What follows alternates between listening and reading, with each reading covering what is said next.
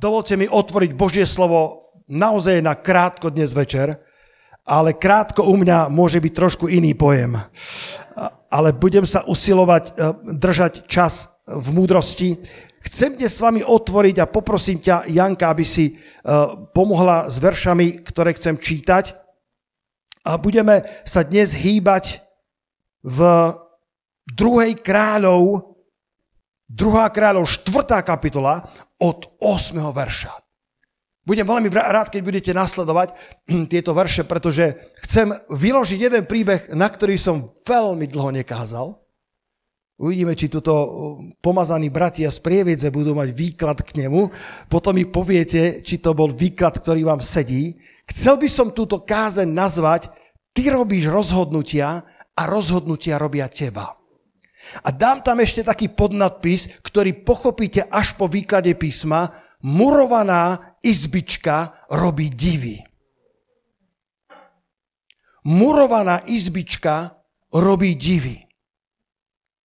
A prečítam ten príbeh, aby ste vedeli, kam smerujem.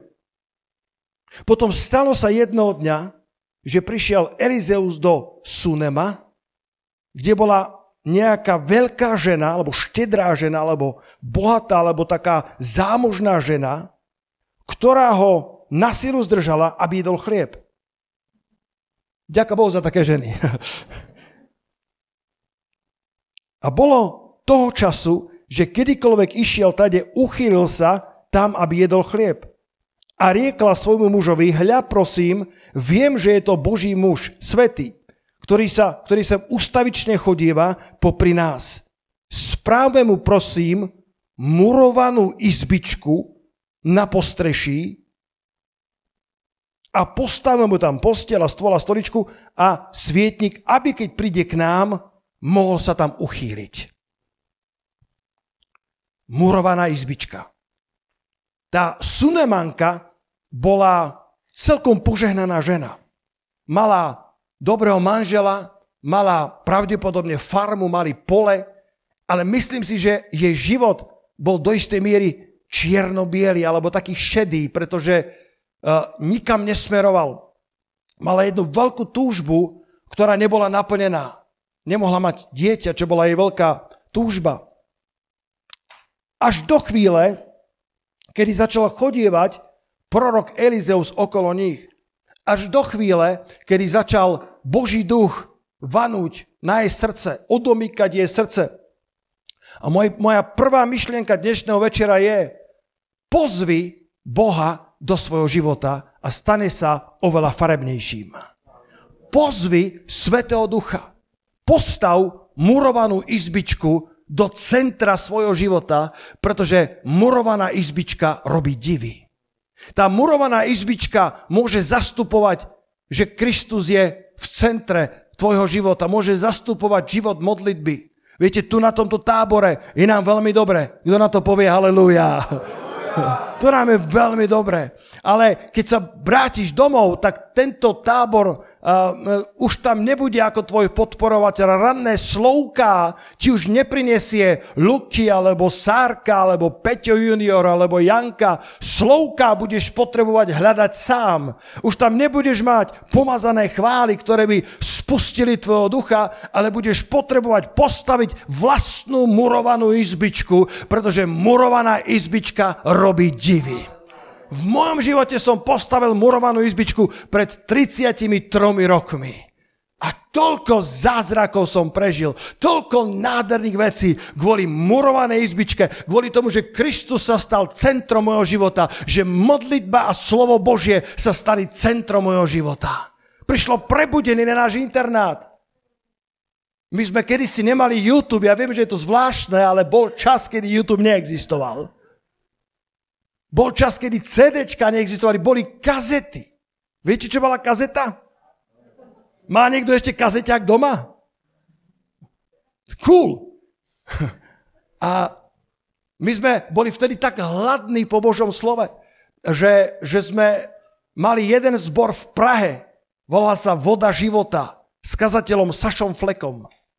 a oni vydávali kazetu me- mesiaca, vždycky raz do mesiaca. My sme na internáte s bratom Húčárom a s ďalšími nemenovanými bratmi čakali pri poštovej schránke každý mesiac, kedy konečne príde kazeta od Sašu Fleka. A keď prišla, my sme to slovo jedli odpredu dozadu. My sme to posielali po internáte, tá kazeta fungovala na stovky krát a my sme jedli to slovo a, a jednu kázen si pamätáme, a ja som to párkrát isto spomínal, eh, kde spomínali svedectvo Karla Gustava Severina, ktorý cestoval s Lesterom Samralom, tým veľkým apoštolom viery a pristáli niekde v, v Rusku, leteli aeroflotom a tam hovoria, že keď sa ti podarí letieť aeroflotom, si človek zázrakov. Lebo že tam sa, tam sa netlieska, eh, keď sa podarí pristáť, tam sa tlieska, keď sa podarí vyštartovať tak bol na tom zle tento ruský e, letecký dopravca. A keď utrmácaní došli na svoje miesto určenia, tento starý pán Samral, ktorý bol 30 rokov starší ako Severin, tak si išli e, lahnúť každý do svojej izby. A Severin hovorí, že, že bol tak vyčerpaný, že prv ako mu hlava padla na vanku, už už spal. A o 5 ráno buchot na jeho izbu. Tak sa zobudil v takom polosne a povedal si, to je zase chyžná o 5 ráno, čo si to tí Rusi dovolujú. A tak ospali, tak ako bol, prišiel k dverám, otvoril a tam apoštol Lester samral. A v tom preklade, ktorý tak česky to hovorili, to znelo takto. Ty ešte spíš? Ty už nesmíš spát. a povedal mu, zatiaľ čo ty si spal, ja som napísal tri knihy. A u nás na internáte sa to stalo prúpovídkou. Myška, dobre hovorím, prúpovídka? U nás sa to stalo, že prišli sme na internát, bratia spali a my. Ty ešte spíš? Ty už nesmíš spát. Čo si dnes čítal z Božieho slova? Lebo vieš, keď študuješ na vysokej škole, si často unavený, niekedy ideš opakovať štúdium. To je tak, že otvoríš skripta, Luky, pamätáš tie časy? Položíš takto, aby idem si opakovať. A my sme prichádzali, bratia, vy ešte spíte, vy už nesmiete spať. A pozbudzovali sme sa vo viere. Postavili sme murovanú izbičku na našom internáte a tam začalo prebudenie. Počúvajte ma dobre. Prebudenie neexistuje bez modlitby. Môžeš mať najlepšie kázania, môžeš mať krásnu muziku, môžeš mať také osvetlenie, môžeš mať také dekorácie, že ti bude závidieť Hillsong spolu s Planet Shakers a aj tak nebudeš mať autentické prebudenie, lebo prebudenie je až vtedy, keď je postavená murovaná izbička, srdcia zapálené Kristom. To je skutočné prebudenie a to je to, čo čaká vašu generáciu. Boh chce vyliať zo svojho ducha na každé telo tak, ako ešte nikdy doteraz. Halilúja! Táto žena postavila murovanú izbičku, komórku a dovolte mi to takto kázať že tá modlitebná komórka je to gro, ktoré potrebuje každý z nás, i naše služby, naše zbory. Pavol na sklonku svojho života povedal vo Filipenoch 1.21.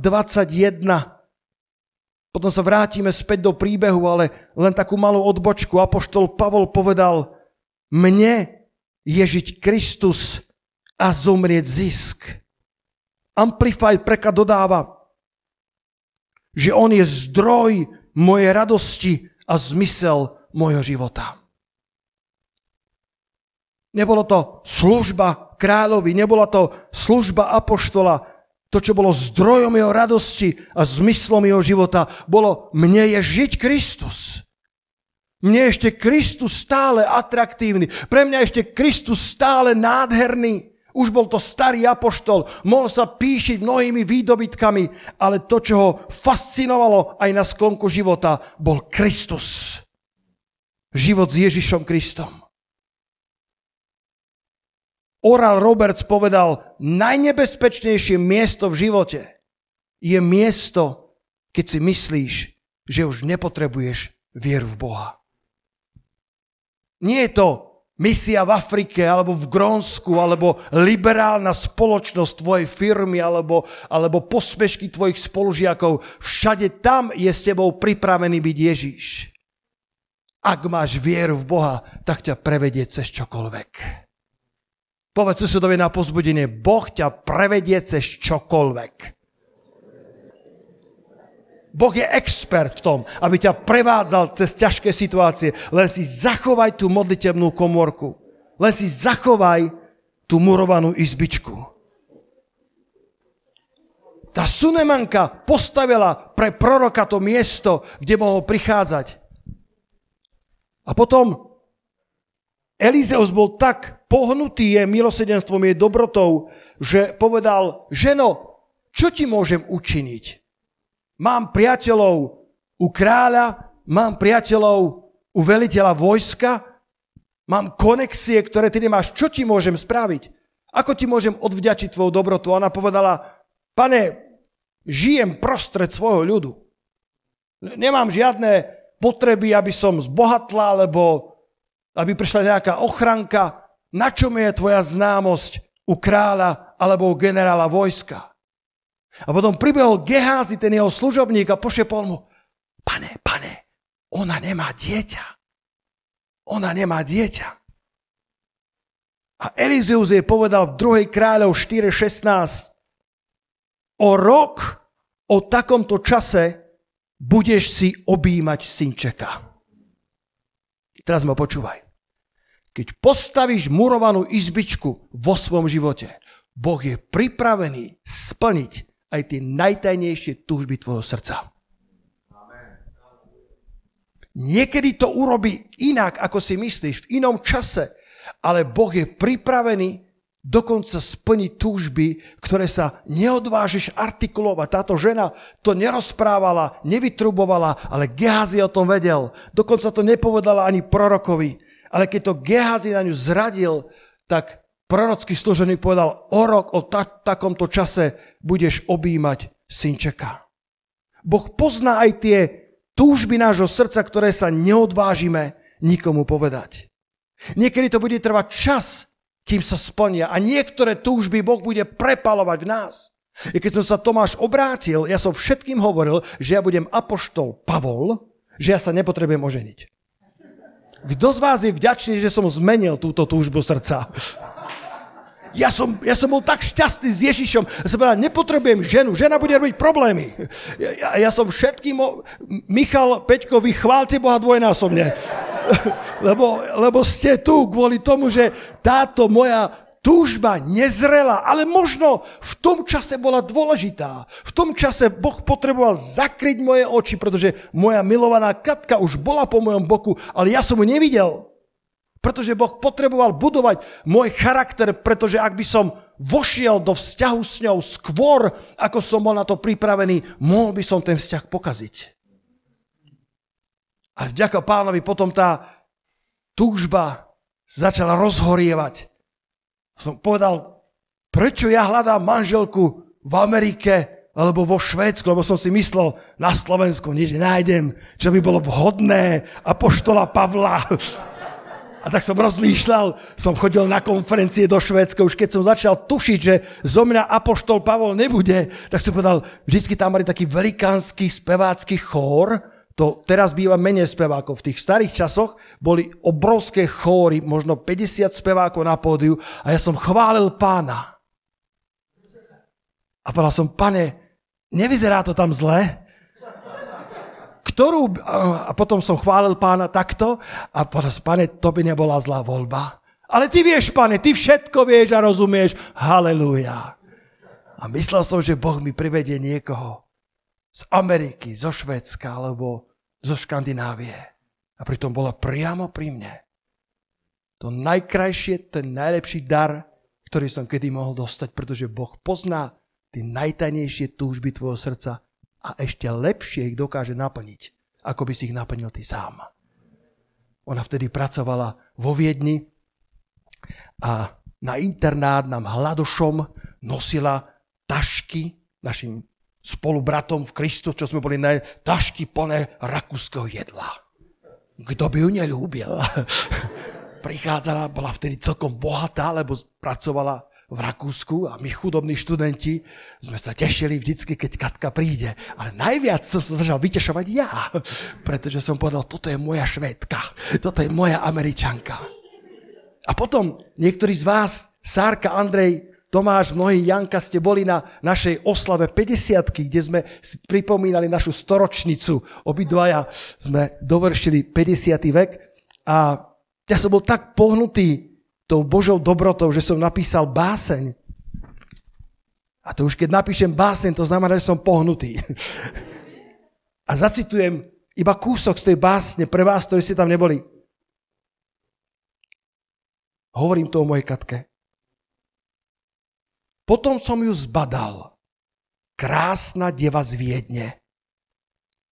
70 sukňová závisťou bledne. Zelené oči, hebké vlasy, krásna tvár. Milovaná Katka proste boží dar. Žena do voza i do koča, i na misiu, najlepšia priateľka a moja sláva. Pošepol som otcovi, vezmem si ju. Strieborná svadba za pravdu nám dáva. A držbašské skaly, upsala či blava a nové sny, čo v nás stále ešte žijú.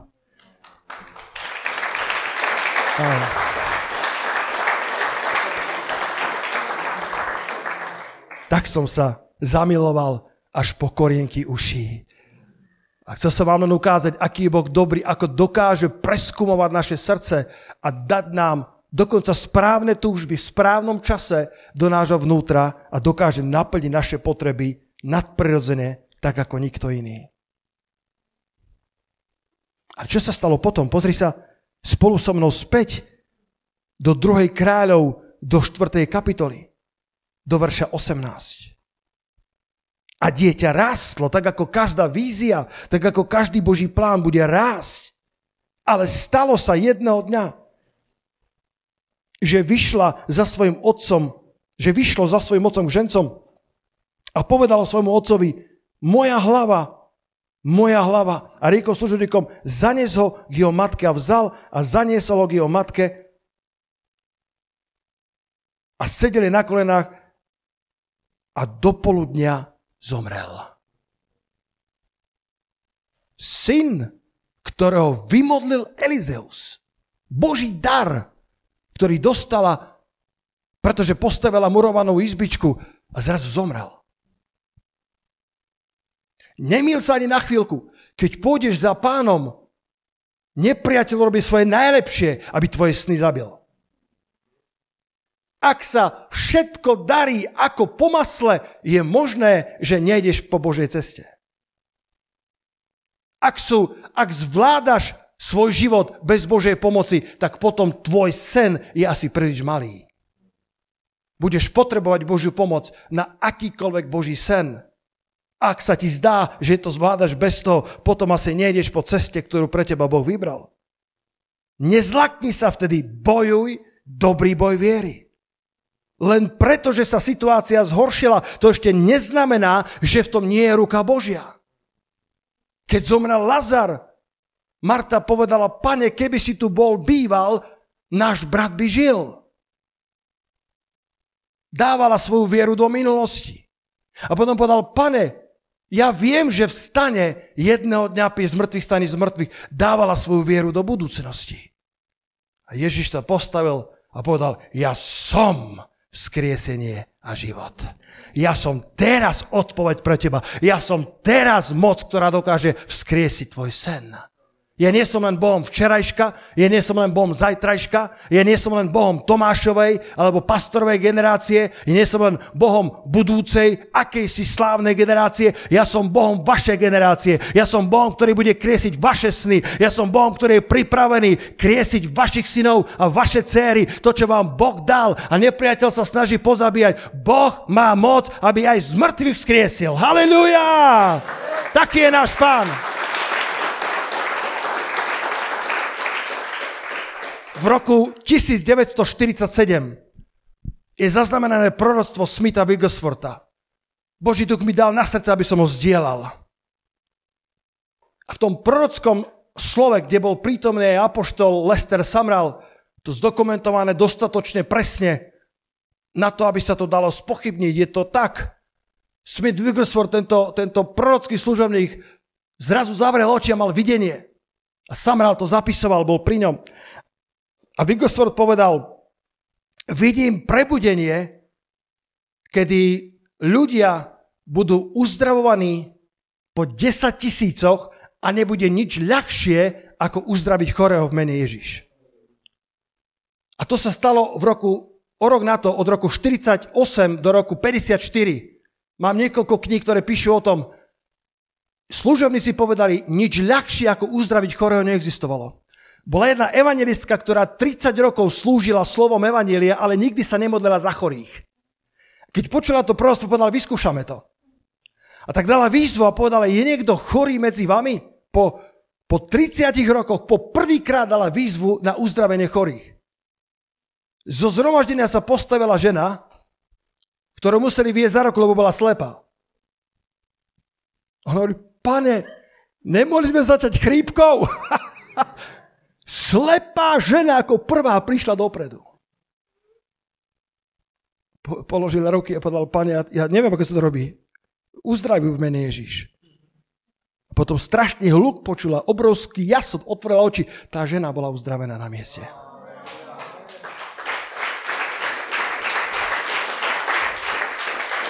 bolo, bolo obdobie uzdravujúceho prebudenia, kedy Boh vylial milosť uzdravenia tak, že najľahšie na svete bolo niekoho uzdraviť mene Ježiš. Smith Wigglesworth prorokoval, že vidí druhé prebudenie. Povedal, vidím, ako Svetý duch prichádza do rôznych denominácií, do rôznych cirkví, kde s väčšinou nemali prejavy ducha. A to sa naozaj stalo v 60. rokoch 20. storočia, tzv. charizmatické prebudenie, kedy dary ducha sa začali prejavovať vo všetkých možných denomináciách, kde aj predtým neboli. Potom povedal, vidím tretie prebudenie, vidím ľudí, ktorí chodia do zhromaždení s notebookom. Keď som to čítal v angličtine, tak som myslel, že videl prorocký notebook, ale to bol akože zápisník, notebook. Vidím ľudí, ktorí chodia do zhromaždení so zápisníkmi. To bola moja generácia. Ľudia, my sme nešli na zhromaždenie bez zošitu. My sme boli tak hladní po Božom slove, že my sme si písali poznámky z každého zhromaždenia, lebo to bolo prebudenie viery a slova. Mali sme sestru Pavlinku Helešovu na biblickej škole.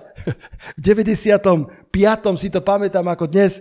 A ona si, ona si písala všetko od slova do slova, čo len stíhala na všetkých hodinách. Bola to staršia sestra, bola tak hladná, že si písala. Potom nám čítala, čo ich učili na biblickej škole. A, a, a čítala vám nejaký predmet, o tom pán Ježiš uzdravuje a pán Ježiš robí zázraky a teraz si urobte prestávku, o 10 minút budeme pokračovať. Ona si zapísala ešte aj tie slova učiteľa, lebo bola tak hladná po Božom slove. Teraz si urobte prestávku, o 10 minút budeme pokračovať.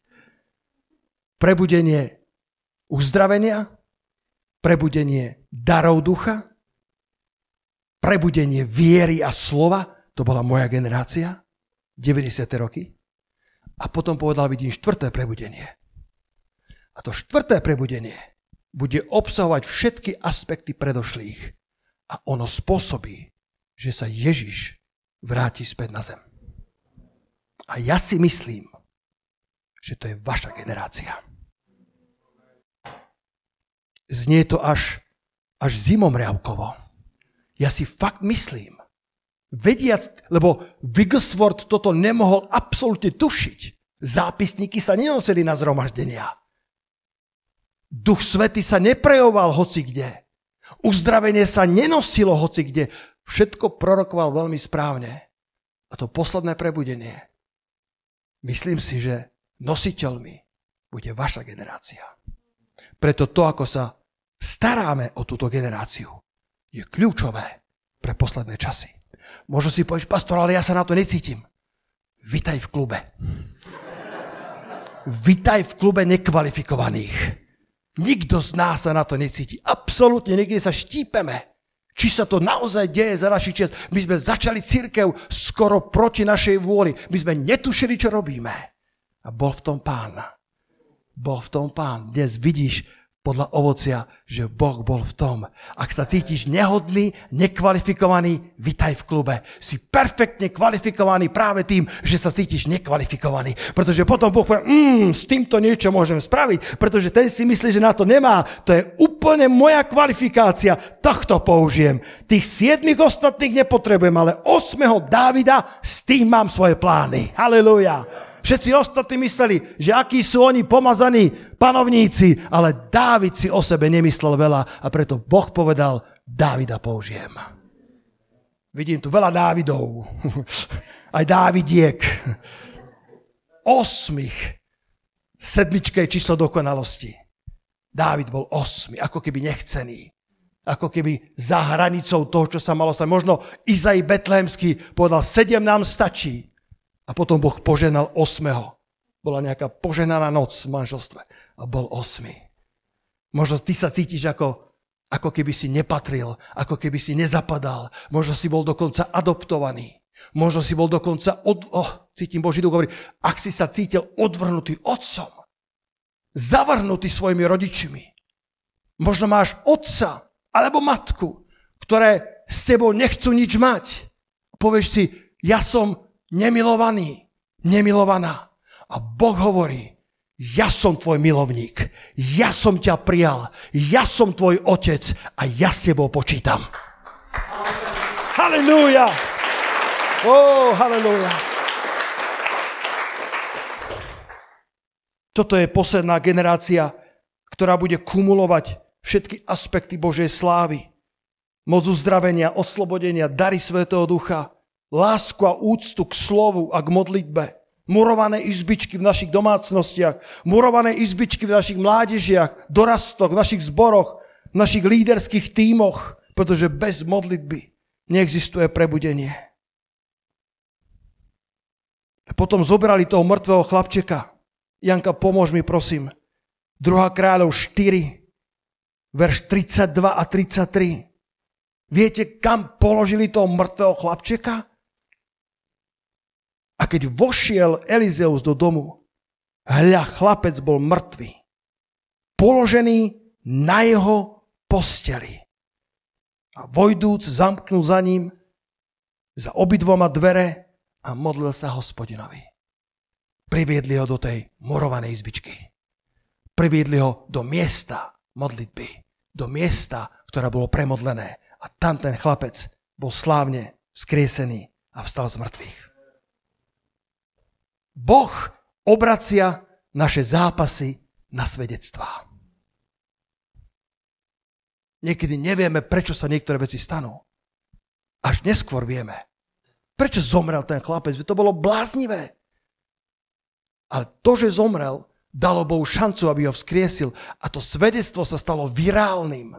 To svedectvo putovalo po Instagrame tých čiast, to potom vám na záver ukážem. Svedectvo o tom, že žena dostala späť svojho syna vzkrieseného. Vďaka Bohu za Goliášov nášho života. Keby nebolo Goliáša, nemáme Dávida. Ak prídu problémy do tvojho života, začni sa radovať. Povedz niekomu. Povedz problémy, tak sa raduj. Povedz problémy, tak sa raduj. Lebo skutočne Goliáš bol príčinou, prečo Dávid mohol vyrázť na duchovného obra, prečo mu pripočítali nakoniec 10 tisíce, pričom Saulovi iba tisíce jeho hviezda začala rásť a Saulova začala klesať. Problémy Boh používa na to, aby sa oslavil v našom živote. Určite som to zdieľal, vidím tu veľa študentov. Študoval som na vysokej škole stavebnej a Mali sme tam náročné predmety ako matematika, betón um, alebo drevené konštrukcie, ale najťažší bol statika. Počul niekto predmet statika? A bol prvý ročník, ja som bol krátko obrátený. Veľa som sa učil, ale o to viac som sa ešte modlil. Za skúšky sa treba modliť, nie? Najlepšia vec, čo môže spraviť, som sa veľa modlil. Pane, statika, to, to, to vyhadzujú ľudí ako, ako z klavíra, Pane, požehnaj mi dobrú otázku, ďakujem ti, som nový veriaci, buď ku mne milosrdný. Amen. Prišiel som na skúšku, bol som proste nový na škole, nový v Kristovi, bol som spasený možno pol roka, ale nabitý Duchom Svetým, nabitý modlitbou. A v našich časoch to bolo tak, že ti dali VR otázok, neviem ako je to teraz, a ty si si vyberal. Je to tak stále? Dali mi VR a ja... Položili sme otázku, povedal, môžete si otočiť. Ja som ju otočil mňa zalial studený pot. Bolo možno 100 otázok. Ja som sa naučil 98, dve nie. Jedna z nich bola tá, čo som si vytiahol. Halo! Je to preto, že som krátko veriaci, ešte ma nedopočuješ? Prosil som o otázku, ktorú zvládnem. Ja som 5 minút bol paralizovaný. Akože môžeš obkecať Hviezdoslava, alebo to, to sa tak traduje, bo na maturite sa niekto pýta, teda dostal otázku, že, že povedzte mi eh, Hviezdoslava. A ten človek Hviezdoslava nevedel, tak povedal, no Hviezdoslav to bol Bart slovenskej literatúry, perfektný básnik, ale taký Botto, to bol Bart, to bol... Č- a začal o Bottovi, lebo toho sa naučil.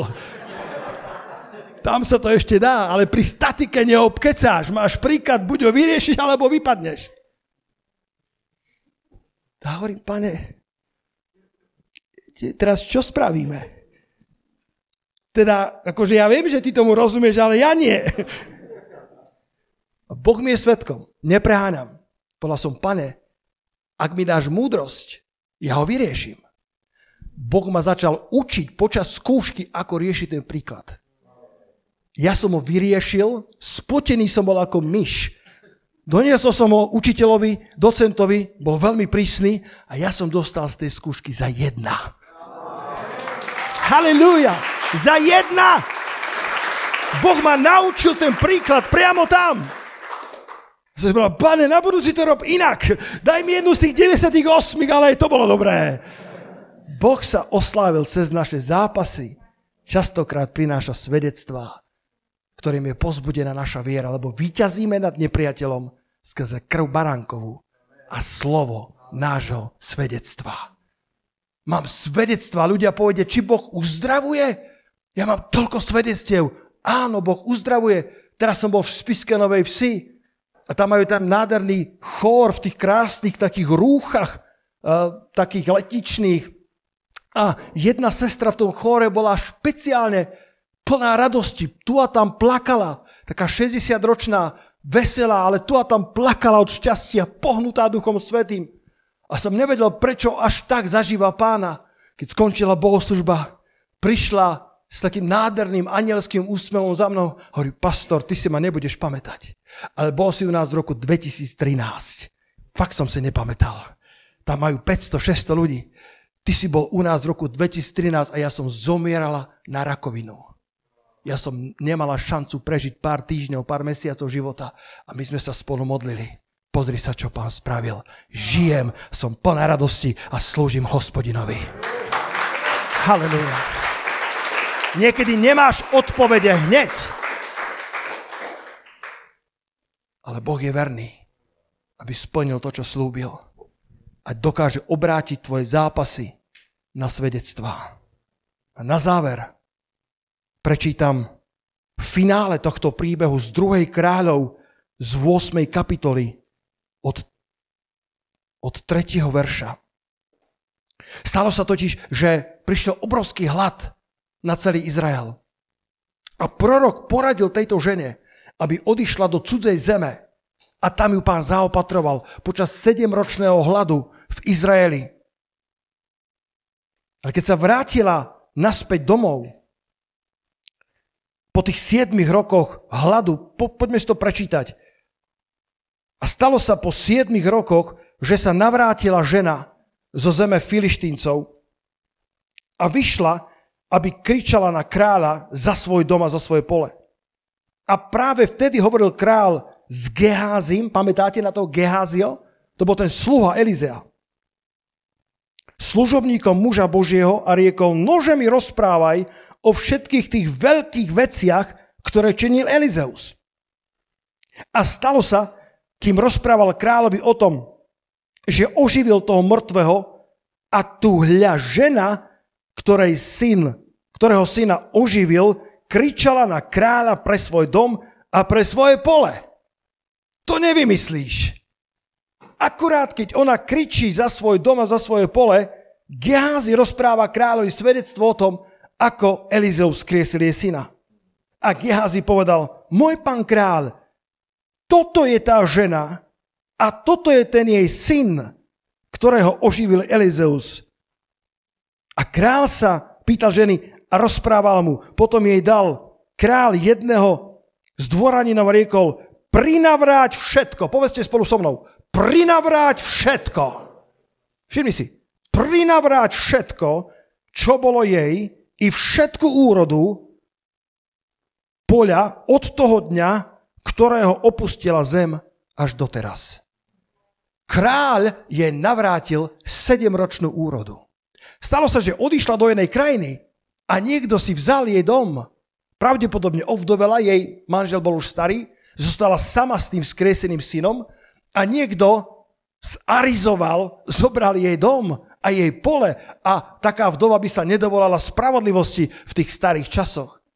A tak kričala na kráľa a v tej chvíli, ako kričala na kráľa, akurát Božou zhodou okolností král počúva svedectvo, ktoré sa stalo virálnym, ktoré sa stalo slávnym v Izraeli, ako Elizeu skriesil jej syna. A král povedal, bude ti prinavratené všetko, čo si stratila za 7 rokov. To je možno 150 až 200 tisíc eur. 7-ročná úroda. Len tak na privítanie. Taký malý bonus. Ak budeš mať modlitevnú komórku, bude na tebe spočívať Božia priazeň. Ak postavíš murovanú izbičku, Božia ruka pôjde s tebou. Budeš vše silnejší a silnejší. Tak ako Izák ktorý sial v zemi hladu a našiel toho roku, že sa mu urodilo stonásobne. Bol silnejší a silnejší, až sa ho filištinci báli. Boh chce požehnať aj tvoj život. A nech je to svedectvo o tom, že on bol verný a že on je ten, ktorému patrí všetká sláva. Aleluja. Poďme sa postaviť pred pánovu tvár, milovaný. Mal som na srdci toto slovo pre vás o murovanej izbičke. O tom, že keď ju postavíš, keď nepostavíš svoj život na svojich charizmách, keď nepostavíš svoj život na táborovej atmosfére, keď ho nepostavíš iba na, na, na dobrej worshipovej hudbe, ktorú tu a tam dáš do sluchátok, na Spotify, keď ju nepostavíš iba na dobrých kázniach tvojich pastorov, to všetko použi, to všetko ti Boh posiela ako pomoc, ale postavte murovanú izbičku. Buď človekom, ktorý každodenne si nájde čas na pána. Niektorí ste ranné typy, niektoré večerné typy. Je to na tebe, čo s tým spravíš. Je to na tvojej osobnosti, ako sa rozhodneš. Nie je to zákonníctvo, ale postav murovanú izbičku, pretože murovaná izbička robí divy. Tá Sunemanka spravila dobré rozhodnutie. Jej život bol do istej miery dobrý, ale iba rutinná šedosť, priemer, až dokiaľ nezavolala na proroka. A ten prorok symbolizuje Boha v Novej zmluve. Ten prorok symbolizuje uh, náhľad do Božích vecí. Ten prorok symbolizuje nebeské kráľovstvo pre dnešok. A keď za, začala otvárať svoje srdce pre Boha Izraela, začal jej život nado, nadobúdať farby. Začala tam prichádzať taká čerstvosť, taká, taká, taká nová dimenzia života. A to vám žehnám. Nová dimenzia života. Haleluja. 4D. Nech je to, nech je to nová pestrofarebnosť, pretože s Bohom toho dokážeš oveľa viacej. Peťko, poď prosím za kláves, že by si mohol chvíľku hrať. Aleluja, pane. A ak si sa dostal pod útok, tvoj synček je v ohrození, tvoja vízia je v ohrození, utriasa sa v základoch, všetko, na čom si staval, nezúfaj, nauč sa bojovať, nauč sa postaviť na Božie slovo, nauč sa lekciu, ktorú povedal Pán Ježiš Marte. Marta, viera nie je len pre včera, viera nie je len pre zajtra, viera je pre dnes.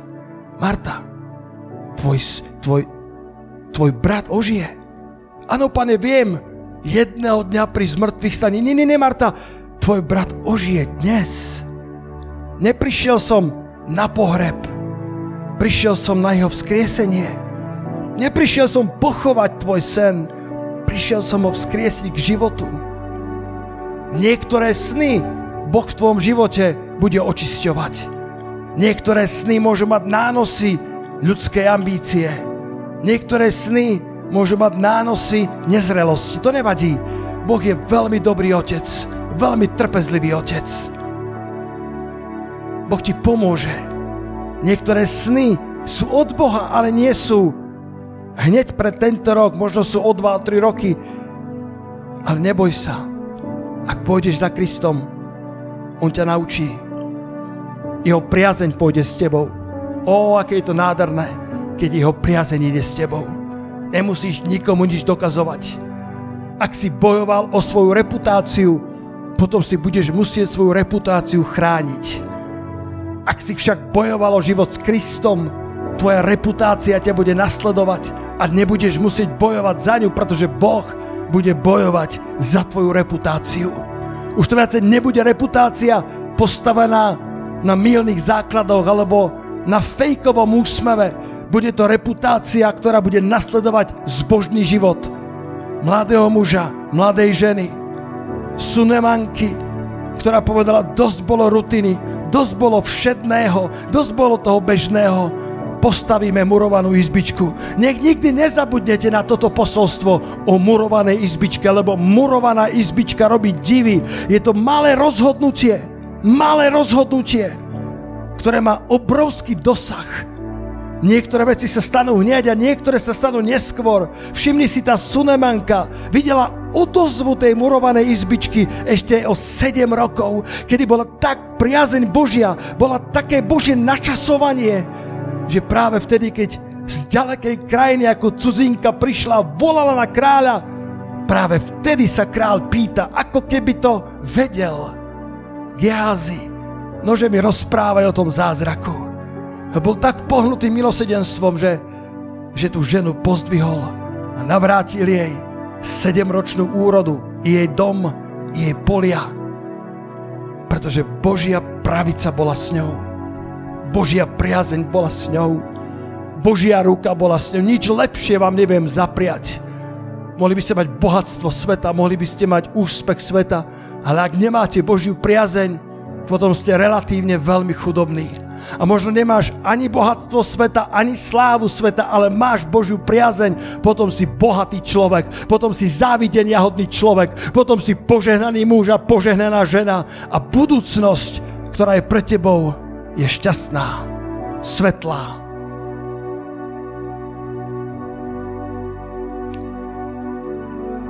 O pane, začni klásť tvoje semienka do našich tvoje tajné túžby, pane.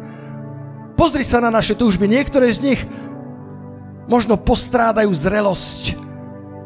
Tak ako to bývala moja túžba, ktorá bola autentická, ale bola nezrelá. Že ja sa ženiť nebudem.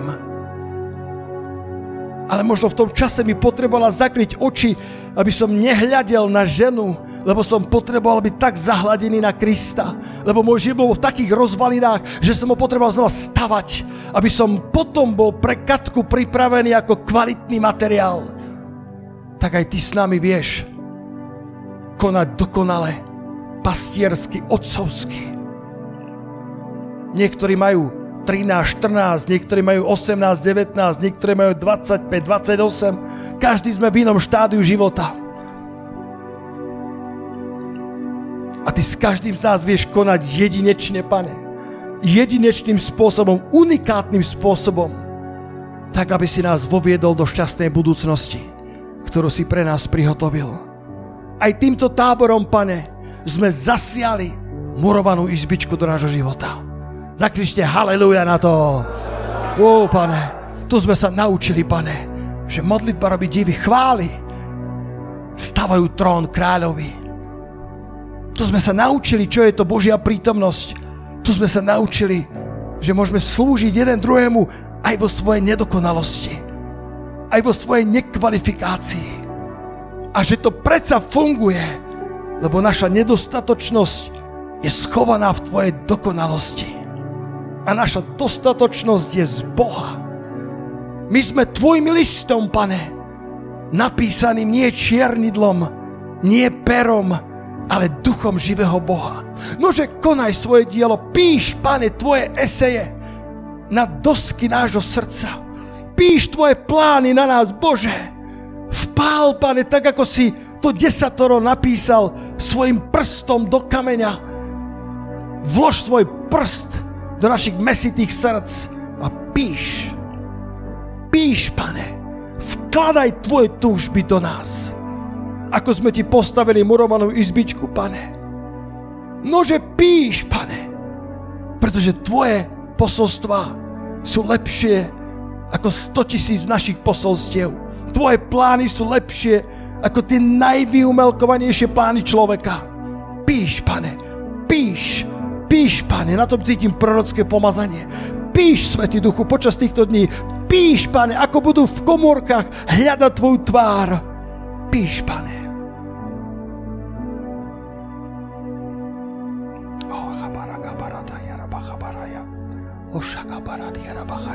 Hovor s pánom chvíľočku, hovor.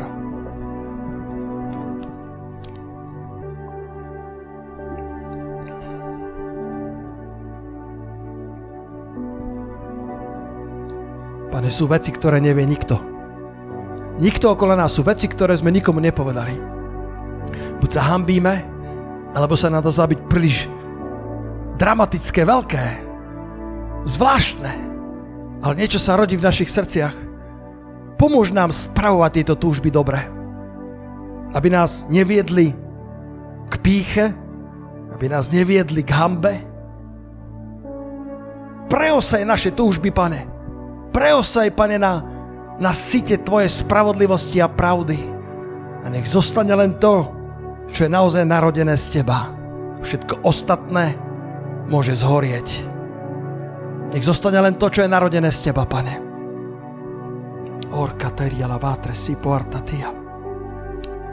O, repachtia la vatria. Chválim ťa, oče.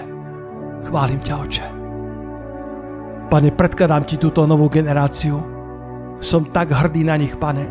Som ti tak vďačný za to, čo si v nich urobil. Som ti tak vďačný za tú hlbokú prácu ducha.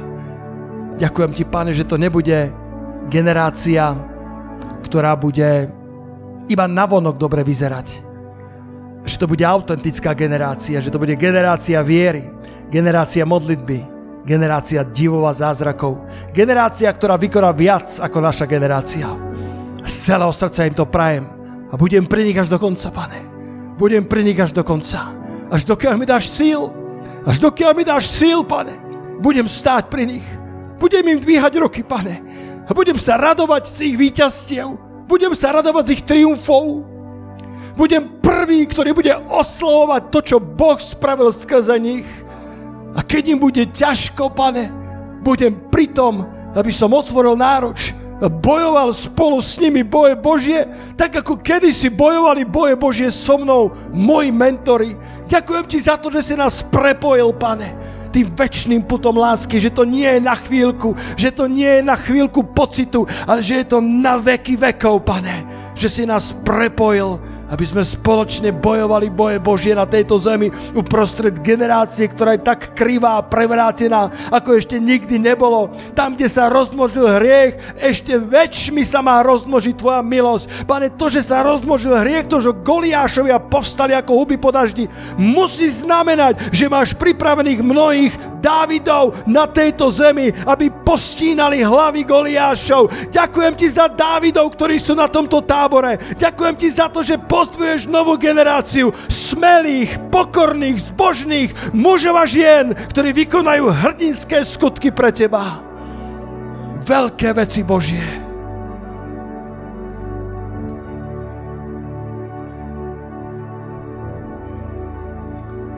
Pane, ak má byť toto generácia, ktorá zažije Tvoj príchod, Pane, tá generácia, tá církev má byť slávna, nemajúca poškvrny, má to byť církev, ktorá ťa bude odzrkadlovať viacej ako akákoľvek iná generácia. Modlím sa za to, že by si ich posvetil, pane. A čím väčšia tma, tým viac bude vidieť vaše svetlo. Čím viac bude tma zahaľovať Slovensko i národy sveta, tým viac bude vidieť svetlo, ktoré vo vás a nedívte sa, keď nepriateľ vyťahne proti vám svoje najsilnejšie zbrane. Nezlatnite sa vtedy, ale bojujte dobrý boj viery, ako Pavol povedal mladému Timotovi. Bojuj dobrý boj viery. Zápas, dobrý zápas viery. Nezlatni sa, nezlož zbrane.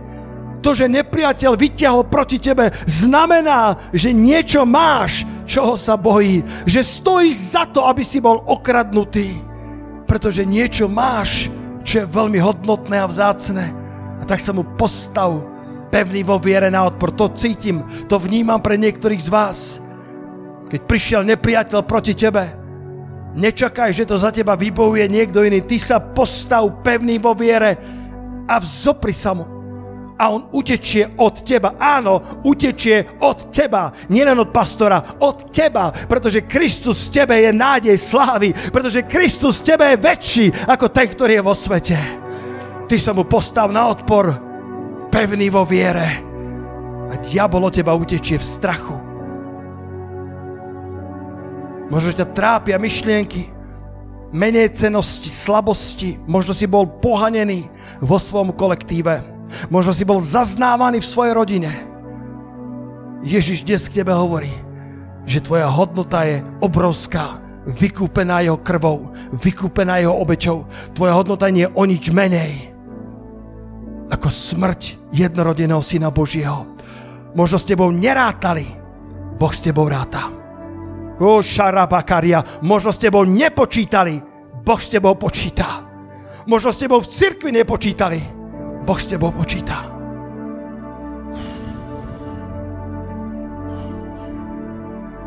Ošaka parataja.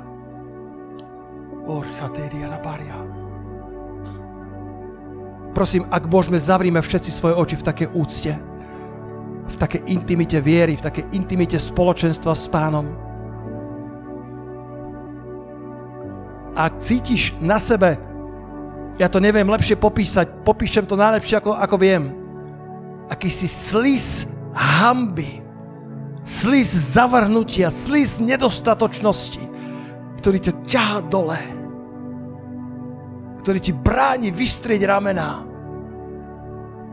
Niečo ti povedali, niečo si zažil, nieč, s niečím sa stretol, čo zanechalo bolestivú spomienku a taký, taký slis, taký, taká ťažoba na teba ktorá ti bráni povstať. Ak si to ty len zdvihni vysoko svoju ruku pred pánovou tvárou, lebo on ťa chce toho zbaviť. On ťa chce toho zbaviť. Je úplne jedno, kto si. Robíme to pred pánovou tvárou, nie pred ľuďmi. Je úplne jedno, môže byť veľký, malý, môže byť krátko, dlho spasený, to je jedno. Ježiš Kristus k tebe dnes hovorí, toto je ten môj milovaný syn. Toto je tá moja milovaná dcera. Pane, ja odnímam hambu z ich pliec v mene Ježiša Krista. Ja odnímam ten slis nepriateľ, lebo diabol sa bojí vašej generácie a preto pluje slis pohrdnutia, zavrhnutia, menej cenosti. Chce ti povedať, že si nikto. Chce ti povedať, že to nedáš. Chce ti povedať, že taký nebudeš, ako boli tvoji lídry. A Svetý Duch hovorí, strast to zo seba teraz. Strast to zo seba. Strast to zo seba v mene Ježiš a povedz tomu nečistému duchu, odídi odo mňa. Duch menecenosti, pusť ma. Duch hamby, pusť ma. Šartakia partia, pane, nech sú polamané všetky putá nepriateľa práve teraz. Nech sú polamané slová, ktoré boli vypovedané. Slová, ktoré boli sliským jedom nepriateľa. Slová, ktoré zasadili pochybnosť. Slová, ktoré zotročili ducha. Slová, ktoré zotročili dušu. Ja beriem vašu autoritu. Ja beriem vašu moc a váš vplyv a hovorím, že nemáte nárok na tieto duše. Tieto duše sú vykúpené Kristom. Nadýchni sa. Ešte raz nadýchni sa. Nech je to nádych slobody. Ešte raz, nádych slobody.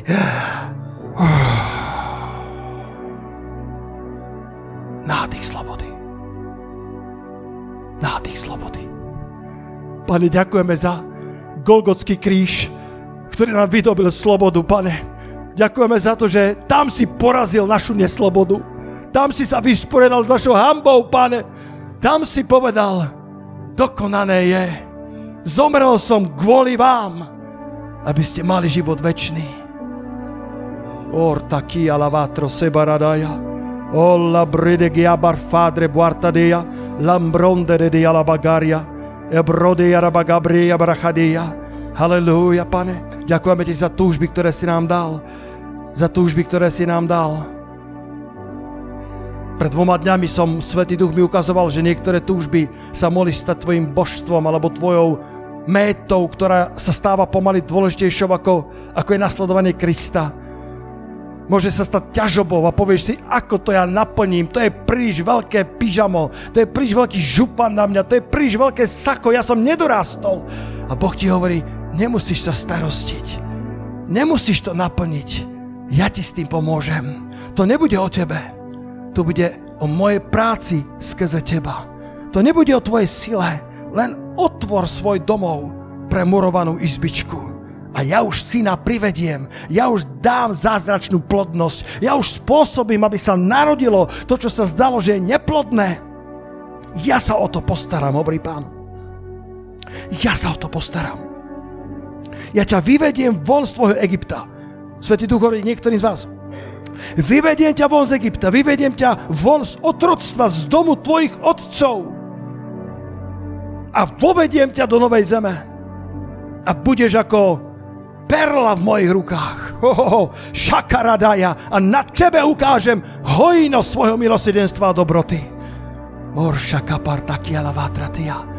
Úbrek je na niektorých spočinie duch pánov, aby mohli kázať slovo Božie v moci, aby mohli zvestovať evanelium v moci. Niektorých z vás, Habronde, budete použití viacej, ako boli vaši otcovia, viacej, ako boli vaši lídry. A keď sa to tak stane, nezabudni, že je to ruka pánova na tebe a nie tvoja zručnosť, nie tvoja múdrosť. Niektorí z vás budete zvestovať evanelium vo veľkej moci a budete vidieť niektoré neobyčajné zázraky. Nože sa pripravuj, Nože zveľaďuj svoj vnútorný život. Nech je tvoja izbička dobre murovaná. Nech je tvoja izbička dobre postavená.